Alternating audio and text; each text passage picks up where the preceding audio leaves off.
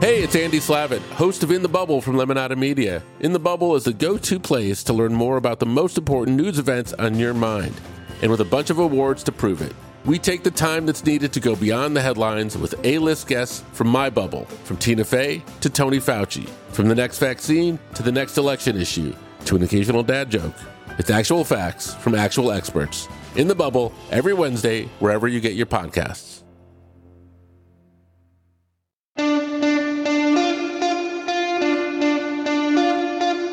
Welcome to Future Hindsight, a podcast that takes big ideas about civic life and democracy and turns them into action items for you and me. I'm Mila Atmos.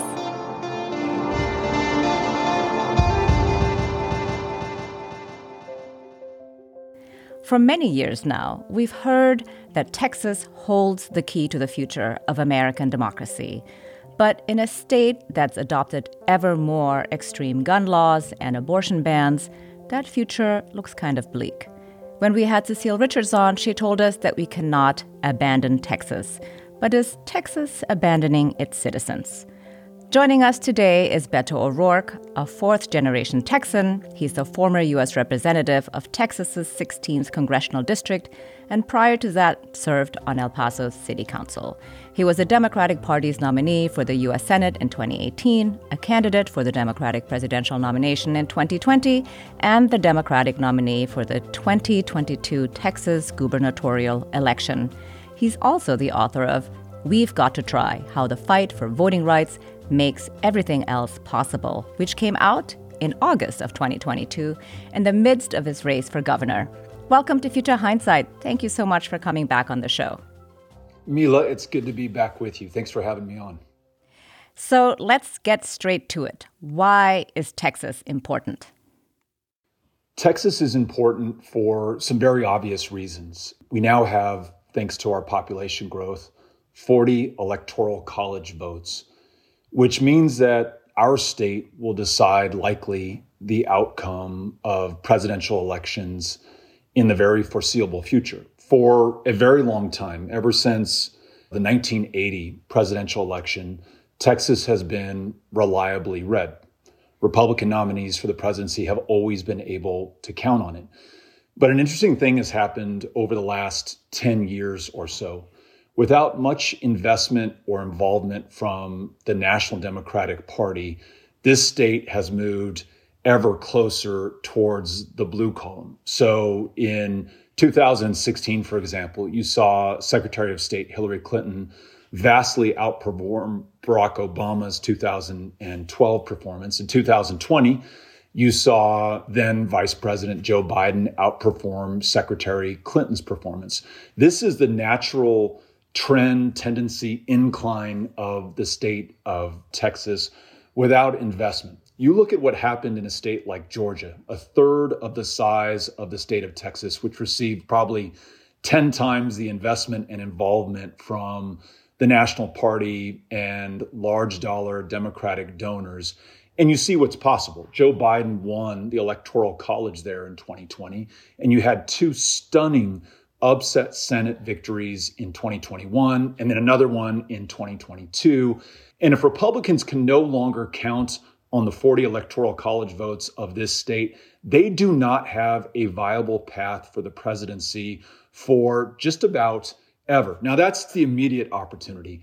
The even bigger, longer term opportunity, Mila, is what this state represents for American democracy. This is, in essence, what your show has been about. And it's why I'm one of your devoted listeners and why I think we share a common cause in making sure that this country can meet this moment where democracy and the right to vote is under attack, unlike any time in, in our lifetimes.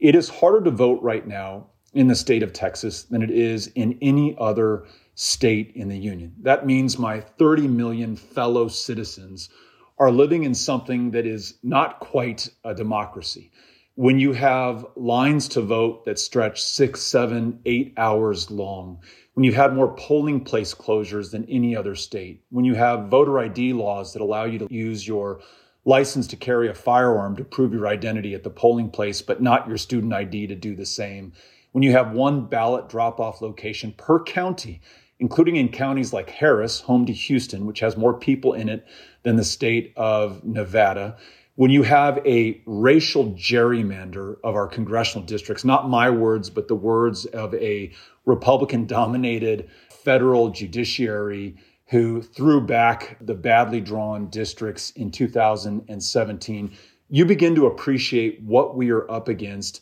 in the state of Texas. Not only are we the site of the greatest ongoing attacks on democracy in America, but we have been the place where those attacks have occurred before. You look back 100 years ago to the white primary, which was instituted in Texas in 1923, that forbade any voter participation by African Americans in the state of Texas for more than 21 years. Some of the worst occurrences of Jim Crow. Um, we may be the site of the worst crimes against democracy, but we are also the place that has produced the heroes who have always overcome it. In my hometown of El Paso, Dr. Lawrence Nixon rose up against that white primary in 1923 and eventually overcame it. Ultimately, in the Supreme Court decision, Smith versus Allwright, that laid the ground for another great Texan, Lyndon Baines Johnson, to in 1965 sign the Voting Rights Act into law, which created the first true multiracial democracy in American history. That all came from Texas. Though the greatest attacks are taking place right here in this state, I think the greatest hope also exists in Texas right now. And that's why we need everyone not only to pay attention to what's going on in Texas, but to help this fight because it benefits not just those who are living here, but by extension, everyone in this country.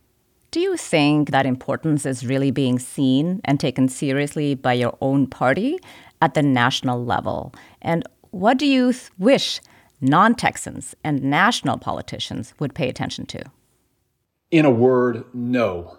National Democrats have no clue about Texas. I, I, wish they would. I mentioned how tenuous our democracy is in Texas, but Mila, you know that it's under attack in a very precarious position in this country at large. Though the insurrection was repelled on the 6th of January 2021 and Joe Biden's lawful, legitimate, democratically decided election was certified, that insurrection is still rolling through state houses across this country, and nowhere more so than in the state of Texas, where they are in session right now in our state legislature, continuing to try to change our election laws to make it even harder to vote and not harder for all people to vote, but especially young people, black people, brown people, and those increasingly with disabilities in this state. If our party stands for democracy, which I believe the Democrats do ever since John Lewis crossed the Edmund Pettus Bridge in, in 1965, and then LBJ followed suit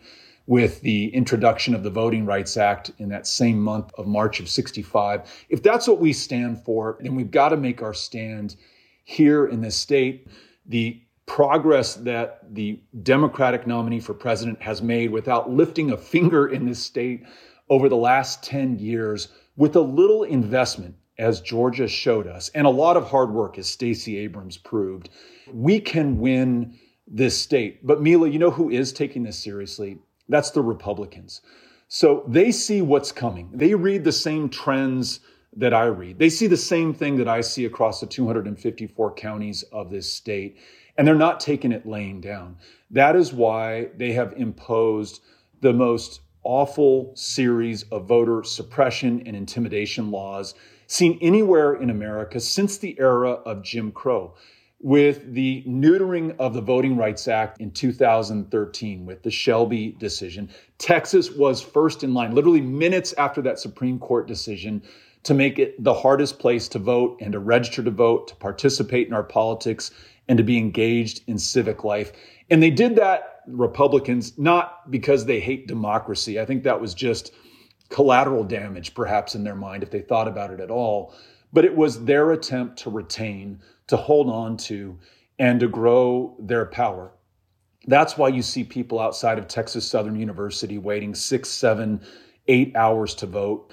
Imagine the number who can't afford to do so because of the jobs they're working, the folks they're taking care of, the children that they're raising, the indignity that they don't want to have to suffer. And now, in this last election, 2022, they have begun removing polling places from colleges like Texas A&M University, one of the largest institutions of higher learning in this country because they fear what young people will do. So we are taking this seriously here in Texas. We would love the rest of this country, including the Biden administration, the Department of Justice, to take it as, as seriously as we do. Yeah. Well, you just said that Texas is the hardest state to vote in and to register to vote, which is true. And it has a really long history, which you write about in your book. And you argue that this is deeply ingrained to who we are as a nation. I'd love for you to tell us about the 1886 election from the prologue in your book and how it relates to today. There were a series of what were called at the time election outrages in Texas in the 1880s. So long after Reconstruction had ended with the Great Compromise or Great Capitulation that brought it to a close, there were still African American office holders in the state of Texas. In fact, the first black sheriff elected to any county in the United States of America was elected in Fort Bend County, just next to Harris County, home to Houston, Texas in the 1860s. Half of the office holders in Fort Bend County were African American by 1886. There and in Washington County, home to Brenham, Texas, you saw the continued rise of not just African American political power, but true small d democratic political power. We were really experiencing democracy for the first time in American history. Well, this was too much for the white nationalists in Texas at the time. And they began to violently organize through militias intimidating tactics that tried to scare off black voters, black politicians, black office holders, and black candidates, and went so far in some cases to actually steal the votes and the election outcomes in contested races in places like Washington County, or to engage in pitched militia battles in places like Fort Bend County, where all of the black office holders were run out of office by the then governor of Texas, Sul Ross. So these outrages make their way up to the United States Congress, where investigations ensue. And out of those investigations are proposed federal election laws that would ensure that the federal government oversees elections taking place in places like Texas or Mississippi or Louisiana or other places where the right to vote is threatened. The pro democracy party at the time, which happened to be the Republicans, had a majority in the House of Representatives. They had one in the Senate, and Benjamin Harrison, a Republican, had run for the presidency on the promise to restore voting rights to African Americans. So this federal elections bill proposed in 1890 passes the House of Representatives is by all accounts set to pass the Senate when it is held up on the horns of a filibuster led by a Texas senator, perhaps not unlike the Texas junior senator that we have today in the United States Senate, who says, listen, to my colleagues in the Senate, let us, meaning the white men in power, uh, handle this state and the people who live in it by ourselves. We don't need your federal intervention or oversight.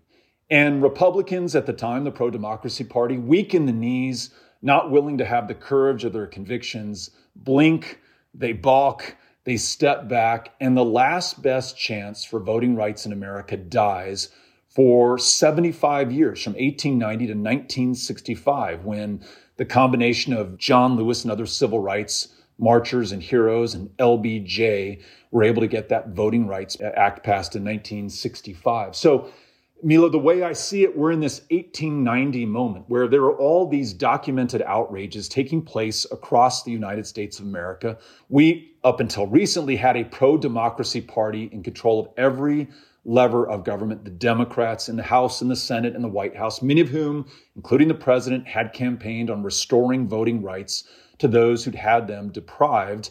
And yet, though the John Lewis Voting Rights Advancement Act has been written and passed the House, though the For the People Act had been written and passed the House, it was held up on the horns of a filibuster in the Senate. And our party, from a distance all the way back here in El Paso, seemingly failed to lift a finger to do anything to make sure that this last best hope, while we still had a majority, would pass and restore these voting rights that had been taken from us in the 2013 Shelby decision.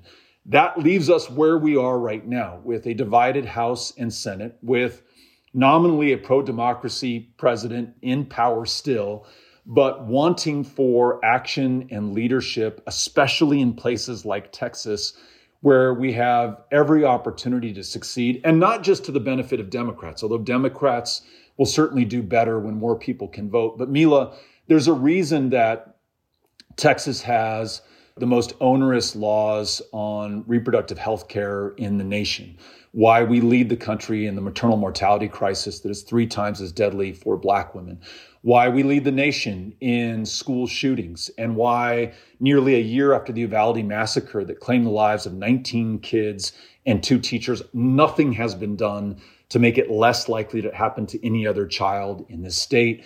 It's the reason why we don't have a functioning electricity grid, why we have more people who are uninsured than any other state in America. This isn't what the people of Texas want. This is a failure of democracy, and it is literally killing the people of this state. So, this is not theoretical. This is not the abstraction of democracy. This is the inability of people to govern themselves and it is resulting in the loss of life all around me. And that, that is why I am so passionate about this. And while I generally am supportive of Democrats and I'm grateful for so much of the great work that Joe Biden has done as president, we desperately need leadership right now on this issue. If not, we're going to see even worse things happen in Texas and by extension, the rest of the country. Well, I think you're one of the very few people who connects the dots so clearly that what we're experiencing is a failure of democracy. And I think people just don't want to acknowledge that. I don't know. I think they just feel like, well, you know, we averted the crisis. Biden was elected, and whatever happened on January 6th, we're moving on, and it's going to be okay. But it's not. It's not going to be okay. We are going to take a quick break, and when we come back, Beto and I are going to talk about Texas as a battleground for civil rights. But first, I've got a show you have to check out. It's Forum from NPR member station KQED in San Francisco. In an increasingly divided world, hosts Alexis Madrigal and Mina Kim share conversations that inform, challenge, and unify listeners with big ideas and different viewpoints. Every weekday, Forum brings together remarkable people in conversation all about the culture, art, and news of the day happening around the country, California, and the San Francisco Bay Area. Telling true and noteworthy stories, Forum grapples with the problems that threaten to stump us and the ideas that inspire us. Find Forum wherever you get podcasts or visit kqed.org/forum. And now let's return to my conversation with Beto O'Rourke. You have been courageously outspoken about gun safety in the wake of El Paso and Uvalde. And as we tape this, parents of children killed in Uvalde were at the state capitol in Austin, making sobbing pleas for stricter gun control in a hearing that stretch from late night into the early hours. So much about this is horrifying. Their loss, the fact that they have to go and beg for change as common sense bills languish in the legislature, and it feels totally disrespectful that they have to do this in the middle of the night. It's so hard not to feel hopeless about this. Where do we direct our anger and our grief when it comes to guns? Those Uvalde parents are my heroes, and they're the heroes of millions of their fellow Americans, probably millions of people around the world who would understand if those parents never wanted to show their faces in public again, if those parents had completely given up on a government that so badly failed them, not, not just following the shooting, where they're still waiting for the details and the facts and the truth about how their children were killed. Still waiting for accountability for those in law enforcement in Uvalde, the state troopers who so badly failed them on that day.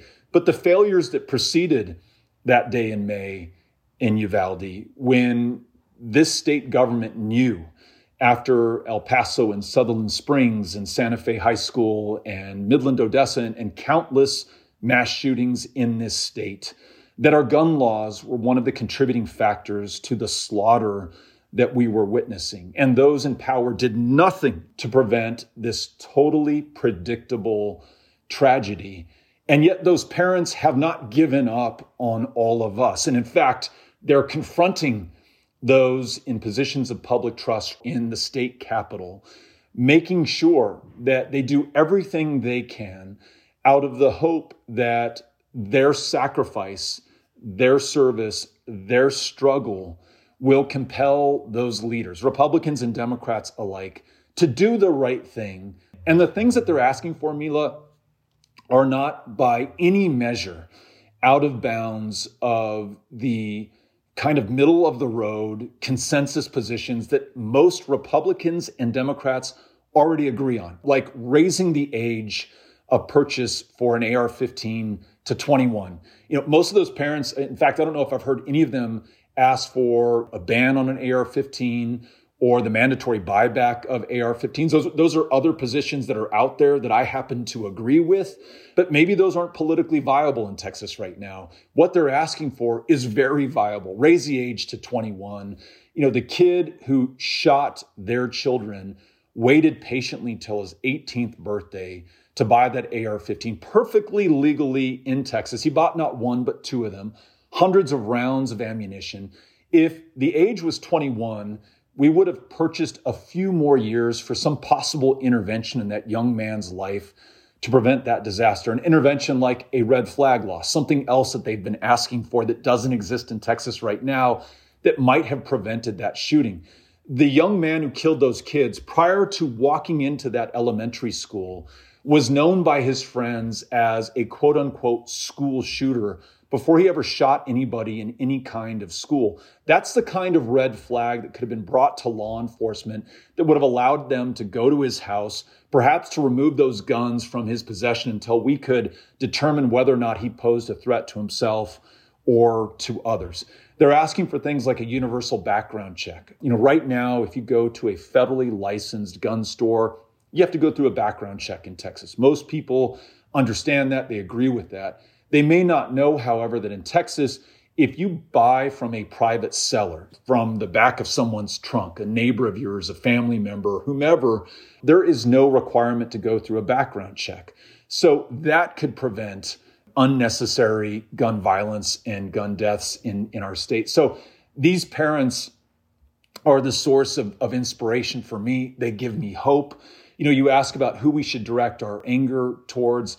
I think we should direct our action towards those in these positions of power right now in the state legislature who literally have it within their control to determine what our gun laws are going to be going forward, of whom we're asking not the world and not the perfect, but the good. Three very common sense consensus positions that most of us can get behind gun owners, non gun owners alike. Just all of us can agree on at least that much. And here's the, the final thing on this. I mentioned when we were talking about democracy in Texas, we were subject to 75 years of Jim Crow from 1890 to 1965 because those who purported to believe in democracy didn't stand up and do the right thing. But in those 75 years of darkness, there were people, I mentioned John Lewis and Dr. King and Septima Clark and a number of people, you know, hundreds of thousands of people who did the hard work day in and day out. They, over those 75 years, made the Civil Rights Act of 64, the Voting Rights Act of 65 possible. It didn't happen in a cycle. It didn't happen over a single election. It wasn't attributable to one single person. It was a movement over years, and in that case, generations. I think restoring sanity to our gun laws in this country is a very similar struggle. And if we look at it in those long terms, and don't become frustrated or give up if it doesn't happen right away, although it should, and instead take solace and inspiration from the example set by these Uvalde parents, by Shannon Watts of, of Moms Demand, of the countless heroes in this movement who are standing up right now before city councils and state legislatures then I think we're going to understand that ultimately we are going to overcome and prevail. And we've just got to stick with it. And as Dr. Nixon, the protagonist, the hero of this book that I wrote last year called We've Got to Try, said, You can tell me I can't do it, but I've got to try. And they're telling us right now we can't do this in Texas, but we've got to try. And our effort will ultimately provide the outcome that we're looking for. Yes, yes. We've got to try despite the odds because if we're not doing that, then, you know, what are we doing? anyway. That's right. Why are we here? Why are we here? Why are we doing this? So, during your race for governor, you were an unabashed pro abortion rights candidate. And for many of us outside of Texas, in the wake of SB 8 passing, we thought for sure this would be the clincher for you, especially in light of the referendum in Kansas in the summer before the general election. Did you expect more folks to turn out for abortion rights? Mila, I did. You know, we've we've talked a lot about history on this podcast so far and the central role Texas has played in the development of American democracy. Here's another example. Prior to 1973, abortion was just as illegal in the state of Texas as it now is following the Dobbs decision of 2022 and Greg Abbott's incredibly cruel total ban on abortion that begins at conception. But no one rode to the rescue of Texas women in 1973. It was Texas women themselves who did the work and had the courage and made it possible to win the right to make their own decisions about their own bodies, their own health care, and their own future. And it was Texas women like Jane Roe of Roe versus Wade, or her attorneys, Linda Coffey and Sarah Weddington, both Texas women who prevailed upon an all male United States Supreme Court and won that right enshrined in Roe versus Wade, not just for the women of Texas, of course, but for women across this country. That came out of Texas. So you can have the worst attacks on democracy, on people's civil rights, on their human rights, but you will also, in so doing, produce the heroes necessary to overcome that. And so, look, am I disappointed about the outcome of the 20- 22 Texas governor's race, I, I absolutely am, especially given the clear difference between the candidates you had. You know, a governor who was responsible for that abortion ban that not only took away the rights of Texas women, but consigned many of them to unnecessary suffering and even death in a state that leads the nation and much of the developed world in this maternal mortality crisis that is absolutely compounded by removing access to reproductive health care. The fact that we lead the nation in school shootings and gun violence is a leading cause of death for children and teenagers. We lead the nation in childhood diabetes deaths because we have the lowest level of health insurance in the nation. We're one of the last states to not expand Medicaid, even though once again, our state through LBJ came up with Medicaid itself in, in the 19- 60s. And, and here I was the candidate who wanted to expand Medicaid, who wanted to restore reproductive health care access, who wanted to work with the legislature to ensure we had common sense gun legislation to both protect the Second Amendment, but protect the lives of those in our lives as well. And where all these issues came to a head in this state, unlike any other, for us to see such low levels of voter turnout especially amongst young people who understand these issues better than anyone else and will have to live with the outcome of this election more than anyone else was really disappointing. You know, for some, there's only so much heartbreak and disappointment they're willing to take before they just drop out of the process altogether. And yet, these things aren't decided in a single contest or election. You know, the fight is a very long one. And when I look at it from that perspective, then this defeat, while not a, a, very pleasant one, is immaterial as long as we ultimately overcome. And I don't mean Beto O'Rourke winning a statewide political election. I don't know if I'll be a candidate again in a statewide political election. I just mean the forces that support democracy, free and fair elections, the right to vote, personal autonomy, civil rights, human rights, you know, as long as we ultimately overcome in Texas and in this country, then our contribution through these races that we've run, through the work we've done through Powered by People and registering voters and standing up for voting rights, all of that will have been well worth it. I'm so grateful to have been part of these campaigns and to be in the work right now with no idea of relenting or stepping aside or doing anything other than joining with my fellow Texans and Americans in making sure that we do the necessary work. That was Lawrence Nixon from 1923 until 1944 when the white primary was was ultimately overcome. That was those three heroic Texas women in the 1973 Supreme Court decision. That was LBJ in 1965 with the Voting Rights Act. Each of these major victories for American democracy and our understanding of who we are were years, decades, generations in some case in the coming. And there were many people who had to be part of that victory. So I count myself lucky to stand amongst millions of my fellow Texans who are doing this work right now. And at some point will bring us to the victory that we so deeply and richly deserve based on who we are as a people, as a country, and as a state. Yeah, I like the way that you situate us as Americans and Texans, of course, in this big struggle for civil rights, human rights, and that it's, you know, a decades long endeavor and playing the long game. I have a question about LGBTQ communities.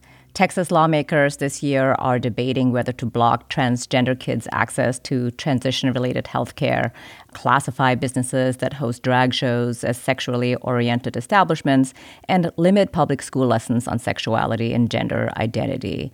How do you think about this latest battlefront in the culture wars, and how do you think about fighting back against it?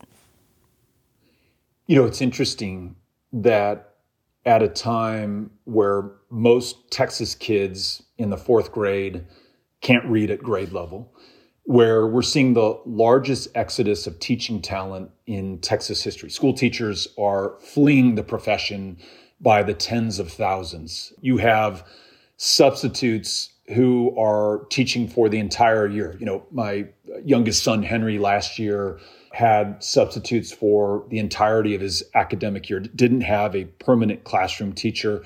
And unfortunately, he's not the exception. it, is increasingly the rule. You have rural communities who still can't access the internet, who have water systems where you can't drink what's coming out of the faucet. Hospitals have closed down and people cannot get medical care. You have really critical, unmet needs across the board in this state, like trying to get a functioning electricity grid. And those in power choose to, instead of fixing any of these problems, which, by the way, are inherently nonpartisan, everyday, normal, walking, talking Texans care about public education. We care about doing right by one another. We want each other to be healthy and to be able to live to our full potential. These are the low hanging fruit of government at a time of record surpluses, by the way, Mila, in our, in our state budget, thanks largely to what the federal government has sent down to us. And instead of addressing these problems, our state government is attacking literally the most vulnerable people in the state of, of Texas right now. And they're doing it solely for political profit to deflect and distract from these real unmet problems. And though they may do better in their next Republican primary battle for being tougher on these transgender kids and their families, they are driving out talent from the state of Texas when there is a war on women, a war on the LGBTQ community, a war on immigrants in this state. Look at the long term harm that you're doing to these individuals, to these families and to the economy and to the state of Texas just through that issue. And then look at the long term harm you're doing by not addressing the real problems we have in pre K through 12 right now as we try to produce a workforce that's competitive globally with every other nation on the planet. So this is a huge, huge missed opportunity and is a display of wanton cruelty that is going to do deep long term damage to the state of Texas. Hmm, indeed. I want to pivot here a little bit. When you were first on the show in 2018, you were running for US Senate. It seems like forever ago. So much has changed, and in many ways for the worse. I remember you as being super enthusiastic about public service in a way that was fresh and exciting. Frankly, it was electrifying. It got a lot of people off the sidelines. So much has changed since then, but if you had to pick maybe one or two things you've learned in that time, what do you know now that you wish you had known then? You know, here's something that that is becoming more clear to me over time, certainly since you and I talked in 2018. And that's the idea that that no victory ever won in American democracy is ever final. Democrats, perhaps more than Republicans, have failed to realize or learn that or accept it. You know, the 1965 Voting Rights Act, which created the first multiracial democracy in America, which was reauthorized under Republican and Democratic presidents alike, all the way up until the Supreme Court decision in 2013 that destroyed it. I think many people felt as though we had achieved this extraordinary plateau and there was no going back. There's no way we could slide back from that. All, all we could see was progress. And I was one of those who felt that way and felt that if there was a problem in America is that we were making progress, but it just wasn't quick enough. Never did I think we could slide so far back as we did when that 2013 Supreme Court decision was made. And even at the time in 2013 and 2014, and I was a member of Congress at that time, I don't think I fully appreciated the deep, deep damage it was doing to our democracy, especially in states like Texas. Roe versus Wade is, is another decision. I think Democrats are those who believed in a woman's right to make her own decisions about her own body, kind of to some degree, and, and not all people. And there were some who valiantly fought because they realized that that victory wasn't final. But many of us, again, perhaps myself included, thought, you know what? We won that one. We're never going back. It's just absolutely unthinkable. So that understanding that no victory is final. On the one hand, it can be really depressing. You can look at yourself in the mirror and say, you know, we just won this really big decision, this really big election, this really big legislative victory. And you're telling me that's not final and we have to keep fighting? The answer to that question is yes. But as soon as you accept it and realize that's the life that we live in this democracy, then that just becomes part of your wiring and you're in for that fight and you find joy in that and the partners and the friends and the allies that are part of that fight. So that's that's been a big change for me that there's no election presidential or otherwise that settles things forever. There's no Supreme Court victory. There's no legislative decision in Congress that's going to make things okay forever. That just doesn't exist except in a, in a fantasy land. And the other related lesson is that this fight goes on forever. And, you know, Mila, since we last spoke on that podcast in 2018, you know, I'd entered that Democratic presidential primary field, very crowded, very talented field, one that I did not last a long time in. And when I left that primary at the end of 2019, you know, I remember calling my wife Amy the night it was clear that we could not continue. We had no viable path. And I, I said, you know, I don't ever want to be involved in politics again. And if I could, I'd crawl into a cave and I'd hide from the rest of humanity forever. I've given all I can. Clearly, this is not the path for me. But when I got over what it meant to me and my ego and myself, and really looked at what was going on in my state and in this country. And that the people who were quietly, without acclaim or applause, doing the hard work to try to save our democracy, I was really inspired. And I realized, listen, I've got to be in this fight right alongside them. We started Powered by People to amplify that work of voter registration and protecting voter rights and trying to advance voting rights legislation state level and, and federally. And I think Amy and I really just began to understand look, whether we're an office holder, whether we're a candidate, whether we're a volunteer, we're in this fight for life. There are no sidelines in democracy. There's there's never a time to check out and watch other people go in and do the heavy lifting and, and the hard work. All of us have to do what we can with what we have where we are, to paraphrase Teddy Roosevelt. And for me, that's meant running for office. It's meant volunteering. It's meant donating. It's meant just doing whatever I can at the moment with what I've got. And so that's where I find myself today. And that's definitely, I don't know if it's a change. It may just be a different way of seeing things than when we first talked in, in 2018. Well, I admire you for putting yourself out there on the forefront because it clearly isn't easy. And most people don't have the kind of courage you have. First of all, to run for office, you know, in a stacked field with the odds clearly against you, and to speak so clearly with conviction about your beliefs and why you're running and why we have to be in this together.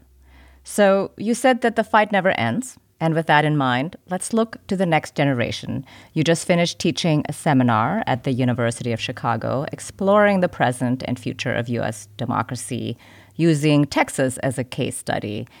And I feel as though our lucky listeners have gotten a glimpse of that seminar in this hour. But what was your biggest takeaway from that class and your students? Well, first of all, anyone of my generation, I was born in, in 1972, so I'm 50, I'll be 51 later this year, should do everything they can to spend as much time with the generations that follow ours because you will undoubtedly be inspired by young people who are leading right now on everything that matters. Some of the issues we've talked about democracy, voting rights, gun violence, reproductive health care, but issues that affect all of us globally, like climate change or the fact that this country is at war all over the world directly or through proxies. And it's unclear how that can be resolved nonviolently going forward. These students, graduate students and undergraduate students, just like young people all over this country and all over the planet, are wrestling with the answers to these questions and they're not waiting for us to figure it out. They're doing the hard work themselves with the humility or wisdom of trying to gather as much evidence and experience and expertise as they can around them, whether you're old or young or rich or poor or powerful or not powerful. And I just find that commitment to the greater good and to public service and the unwillingness to accept defeat or giving up at what is seemingly an, an, intractable problem like the lack of progress on gun violence to just be deeply inspiring and energizing and it's made it so much easier for me to recommit to the work that I want to do. Even if I don't know the role or form that my work will take, I just want to be in the fight with these people. They are going to be the answer to this challenge, Mila, that I want to share with you in, in kind of a, a personal exchange I had with one of the students we were talking about this is an 18 year old, so just aged into the franchise. And I was sharing with him my deep disappointment at the very low level of voter turnout amongst young people in Texas in 2022 with so many important issues that will primarily affect young people on the ballot in that gubernatorial race. And we started talking about gun violence and I asked him, What do you think it is going to take for our laws on guns to change? Um, because he was saying that this would be a motivator for young people to vote if they saw progress on this issue. And he said, You know, Beto, everything that it should have taken for our gun laws to change has already happened. When little kids are slaughtered in, in Sandy Hook, um, when teenagers are hunted down in high school hallways in, in Parkland or Santa Fe, Texas, when people are killed in churches in Sutherland Springs or out on the streets of Midland, Odessa, when they are mowed down in a Walmart in El Paso, Texas, when 19 kids are shot and some so badly disfigured that their parents have to identify them by the shoes they're wearing in Uvalde, and nothing changes, that really says something about our politics, our democracy, and whether this government works at all and whether it's worth our time to participate. Now, he had not succumbed to that despair that he was describing, but I thought that was a really compelling description of what young people see when they look at us, those who've had the chance to hold political office, to the governments who hold power today, federally, state, and locally. And in the face of these obvious horrors, to do nothing or to double down on those things that have so badly failed these defenseless children who don't have a vote or a voice, but through the votes and voices of those who actually have political power right now. That's what we're up against. But it is young people like this 18 year old who was telling me this story who've rejected that understandable despair and that dislocation from democracy and have redoubled their efforts to be part of the solution. They may not be able to define that solution right now, but they're going to be part of it. Now, I don't want to discount the effort of those generations that preceded mine, of my generation, of others who've done everything they can. As I said, with the civil rights and voting rights effort, those 75 years from 1890 to 1965, many countless, nameless, unsung heroes did their part to make sure that when John Lewis took his life in his hands crossing the Edmund Pettus Bridge in March of 1965, that it could provoke the outrage and serve as a catalyst that this country needed and allow Johnson, really compel Johnson to bring a joint session of Congress together to make that very famous speech on the 15th of March that ultimately ended up in him being able to sign the Voting Rights Act that summer. So the generations before this young generation today have in many ways done their part, but I think it's this generation that's going to bring it home. And I'm just terribly excited about that. Mm-hmm. So looking ahead to 2024, we've heard your call to pay attention to Texas. What do you need from the rest of us? People have been so generous in the campaigns that I've run, contributing whatever they can, whether it's 25 bucks or 2500 bucks to make sure that we have the resources to reach voters. And for that, I am deeply, deeply grateful. And those who have contributed have made profound changes to the state. We may not have won at the top of the ticket, but really important battles down ballot were won because of these contributions. You know, Lina Hidalgo who is the county judge of Harris County. Terrific candidate, terrific judge, won that in her own right, but was certainly helped by all of the contributions coming into this state that ensured that she and others like her had the resources there.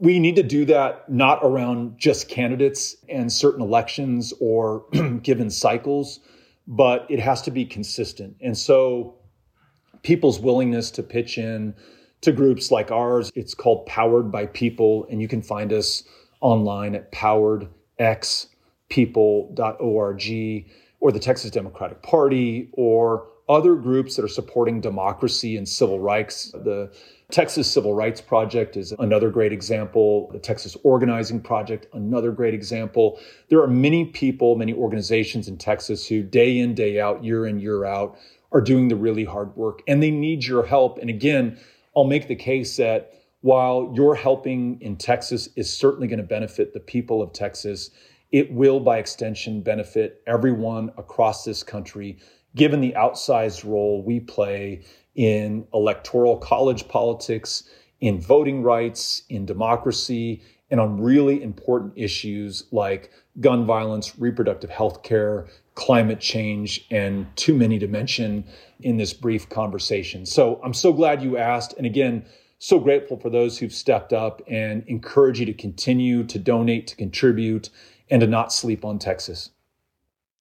So, this show is about civic engagement, and you just told us what we can do to support Texas organizations and making democracy better in Texas.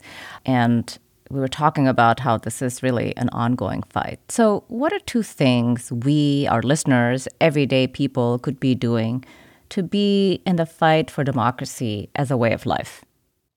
You know, democracy very often is reduced to voting. And clearly that's important. And it may be one of the most important things that we do in a democracy. But that's not all that democracy is. Democracy is going to the state capitol following the lead of these parents in Uvalde, holding those in positions of public trust accountable for the jobs that they're supposed to do for those they represent, not for Republicans, not for Democrats, not for independents, but for all of us as Americans, as Texans, or whatever state you happen to live in.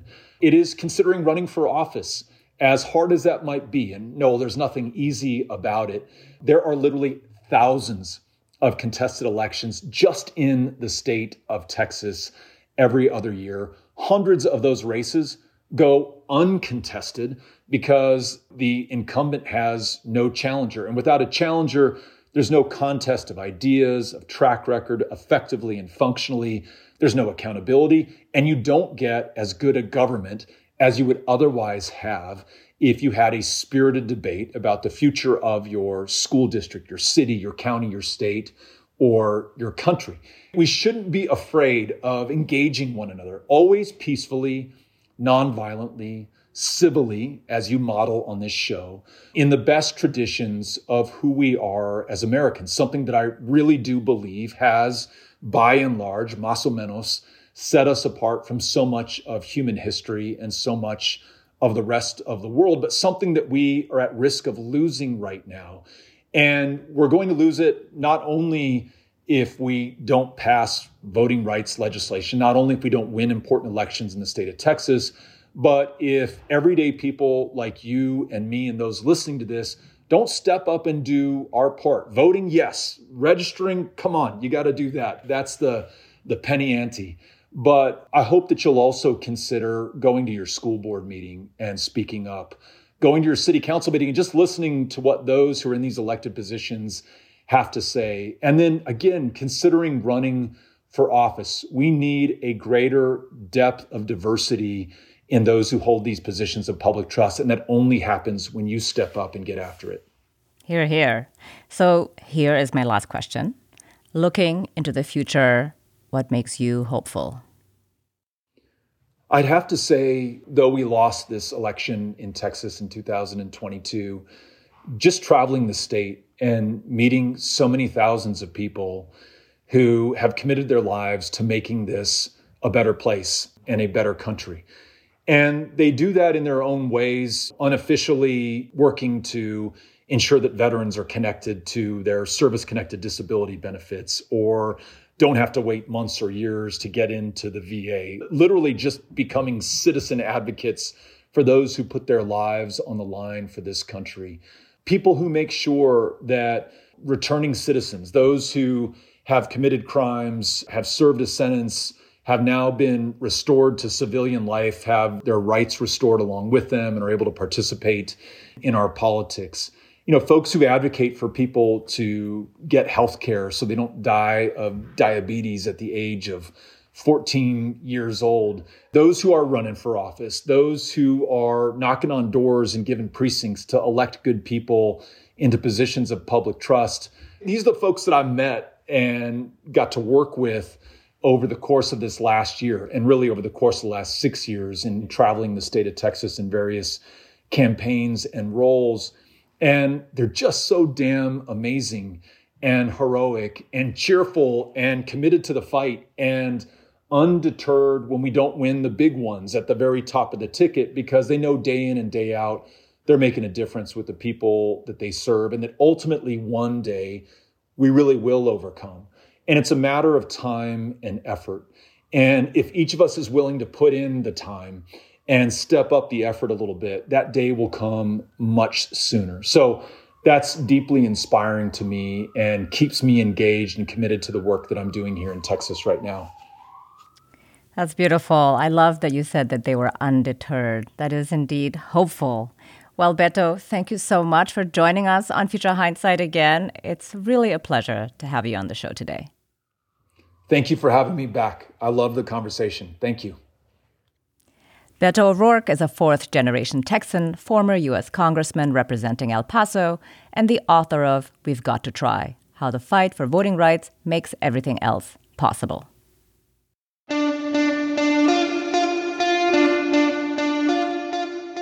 Next week on Future Hindsight, we're joined by Dr. David Priess. We talk about the intersection of civic engagement and national security. Dr. Priess is currently the Director of Intelligence at Bedrock Learning He has served at the CIA as an intelligence officer and manager and a daily intelligence briefer during the presidencies of Bill Clinton and George W. Bush. That's next time on Future Hindsight. And before I go, first of all, thanks for listening. You must really like the show if you're still here. We have an ask of you.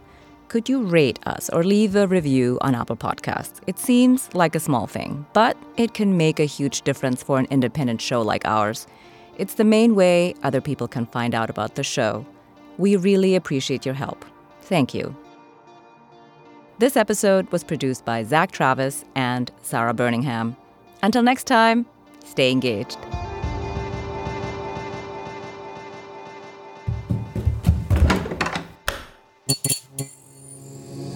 This podcast is part of the Democracy Group